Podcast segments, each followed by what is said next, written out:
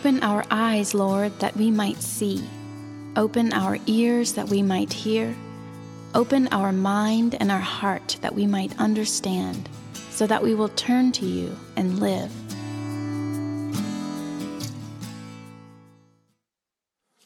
Thank y'all for listening in. Just a moment, I'm going to pray. I will remind, uh, for those who might need it, uh, we do have a respite room uh, where we are uh, streaming the Zoom uh, feed just down the hallway up to my left if you need that during this time. But please know, we've said this before and we'll continue to say it the children are welcome. It truly is one of the things Jesus is most insistent on is that the little children be welcomed. And so we embody that. It makes for a lot more wiggles and a lot more noise in this space. It doesn't bother me in the least. It doesn't bother me in the least. We've had some pretty interesting things come up in the middle, but that'll be stories for another time. And so if you need to, feel free to take them out, but please do bring them back. Please do bring them back. All right. Well, friends, let's pray. And then let's sit for just a few short minutes in this story in this interaction between Mary and Jesus. Let's pray.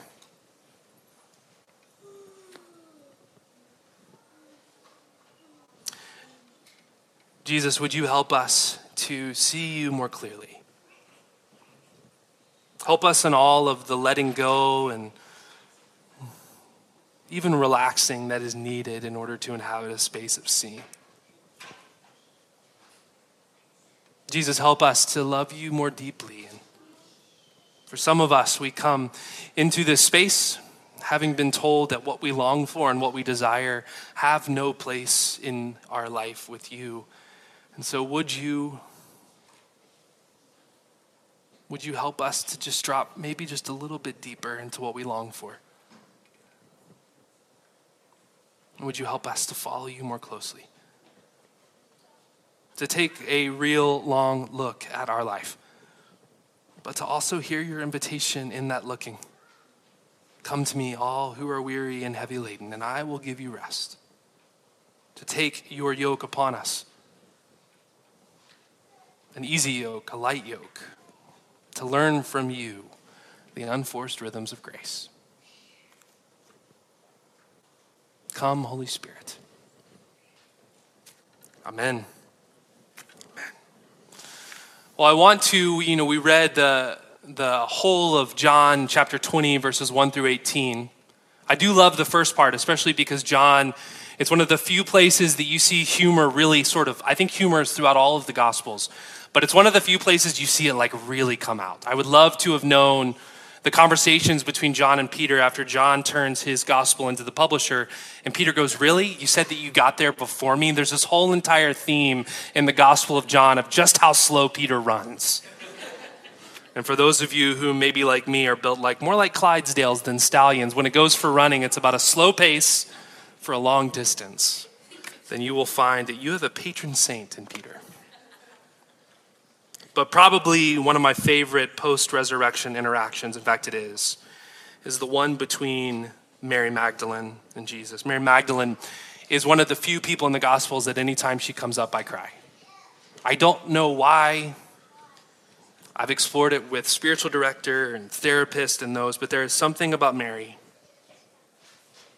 that I deeply love. One of the first disciples, and we'll see today, the first apostle she truly was the first apostle.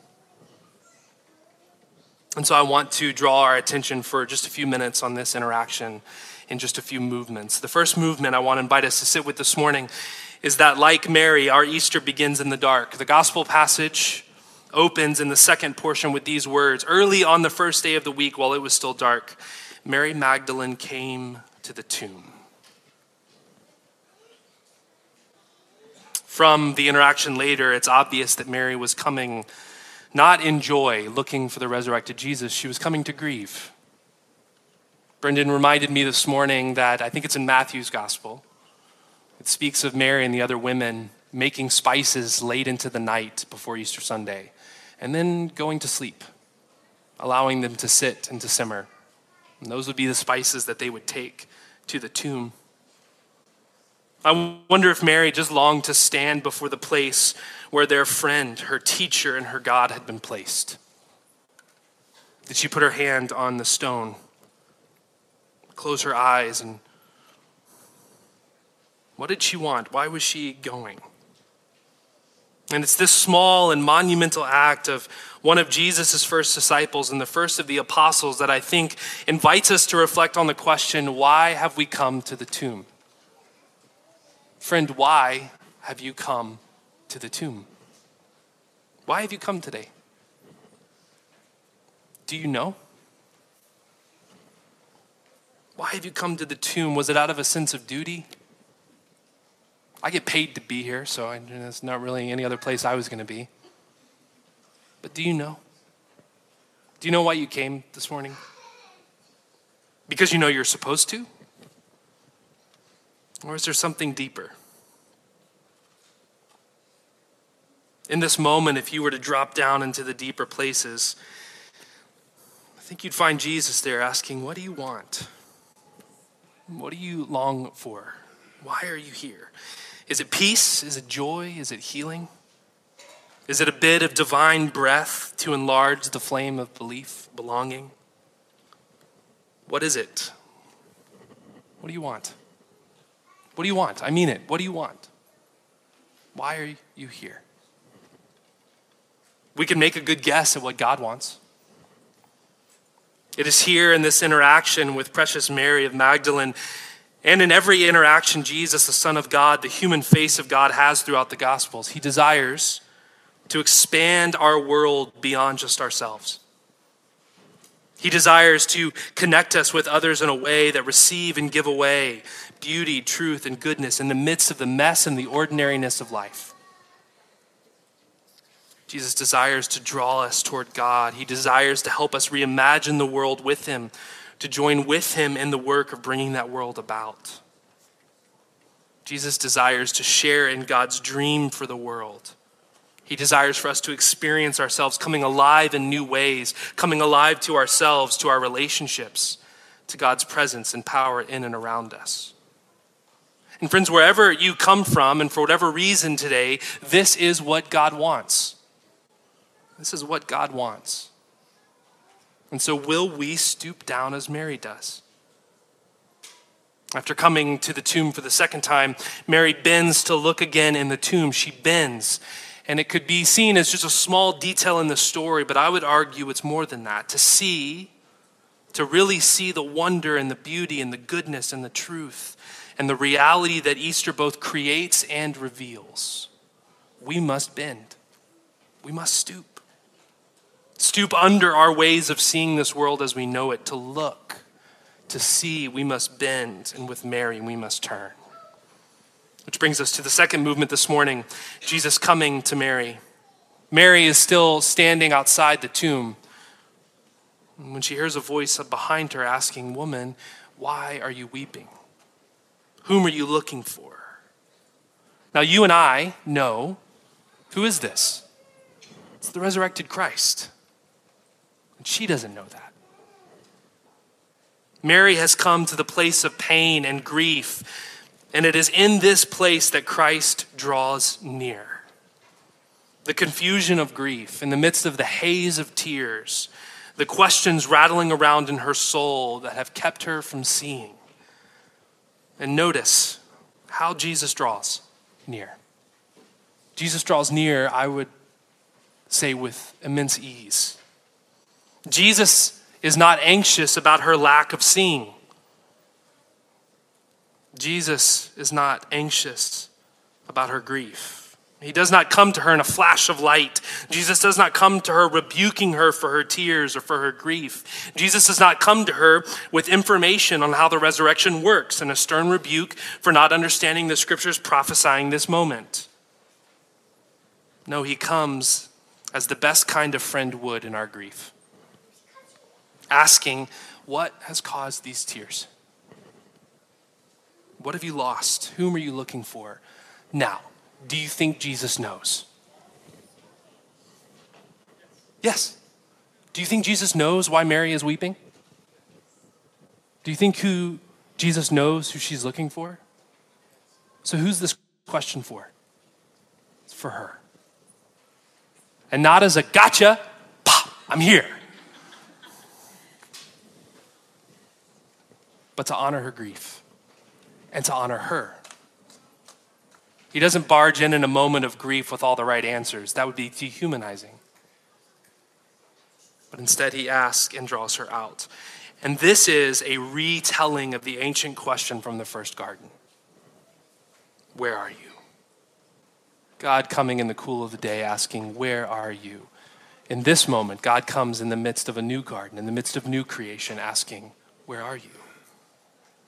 And to you, dear friends of God, on this Easter Sunday in 2023, the question is the same Where are you? For what do you weep?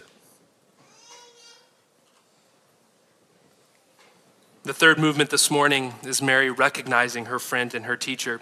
And how does Mary recognize Jesus? Is it the dazzling light display? Is it even, as her later friends will recognize, in the breaking of bread? Does Jesus appear in some mighty act of strength, kicking down the tomb stone? What does he do? He says her name. In this moment, he embodies what he said 10 chapters earlier. My sheep recognize my voice, and I know who they are. They follow me, and I give them an eternal kind of life. They will never die, and no one can snatch them out of my hand. My mothering Father, who has given them to me, is greater than all, and no one can tear anything out of the mothering Father's hand, for I and the Father are one. So I want us to invite us to do something and it's not weird, it's just different. But I'm going to count to three, and on the count of three, I want us all to say our names out loud. One, two, three. Bliss.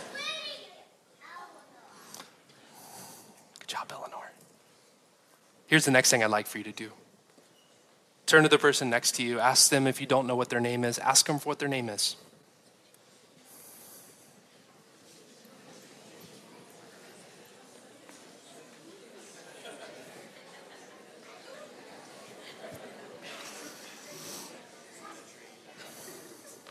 Now I'm going to count to three again.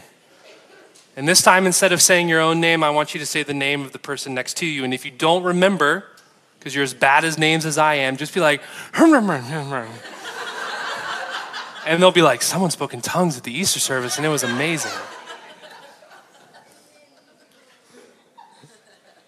One, two, oh, and you say your mom's name, I'm gonna say your dad's name, okay?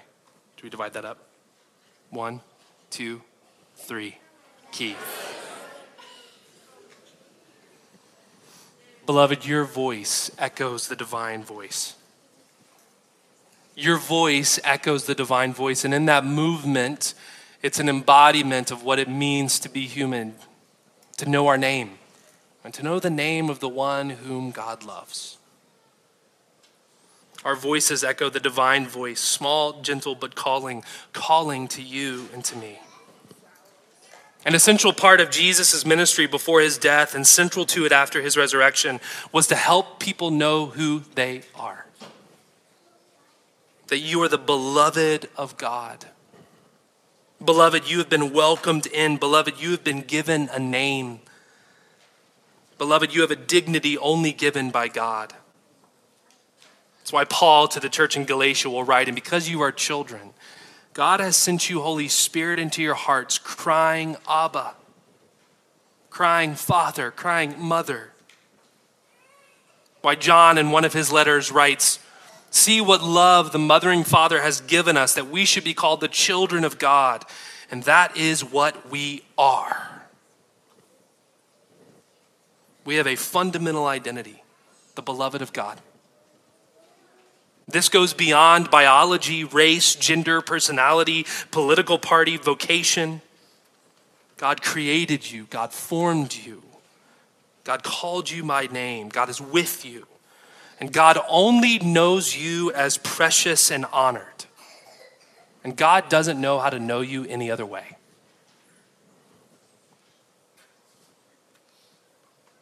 God who loves you, God who gathers you, God who does not know how to be absent from you, the God who meets you in the garden in the midst of the place, death and darkness, who draws near with gentleness and mercy, who is at ease with you, who calls you by name, or as the prophet Isaiah writes, But now, thus says the Lord, God who created you, God who formed you, do not fear, for I have redeemed you.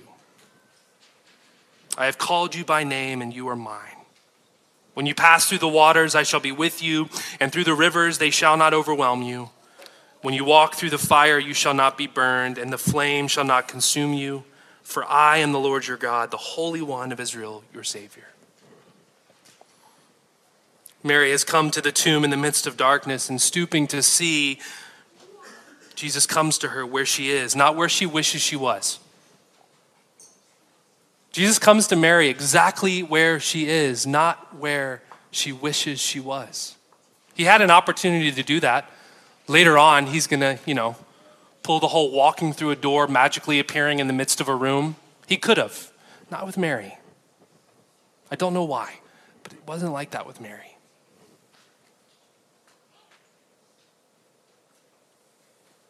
He says her name, and Mary recognizes her friend and her teacher. And what is it that Mary sees? She sees the divine. She sees the divine, she sees light, she sees the way, she sees the truth, she sees the life, she sees her teacher, she sees her Lord, she sees her Savior, she sees her friend. She saw the God who, was brought, who has brought about new creation, the one who has embodied and proclaimed the radical availability of the kingdom of God here and now she stoops, bending in the midst of a world not yet set right, in order to see the one who is making all things new. And so, will we with her bend? Hear our name, recognize our teacher, our friend, our Savior, our Lord. And will we with Mary, precious Mary, run to tell all of God's friends that something mysterious, something new is happening? that the one who knows our name is alive. The one who knows our name is alive and is here and now, present with us. Not where we wish we would be, not where we wish or thought we would have been, but where we are. And who is at ease in this moment, whose arms are open. The gardener, our friend, our teacher, our Lord Jesus. Because, beloved, Alleluia, Christ is risen. Amen.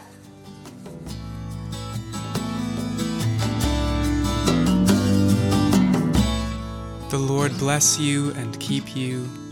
The Lord make his face to shine upon you and be gracious to you. The Lord lift up his countenance upon you and give you peace.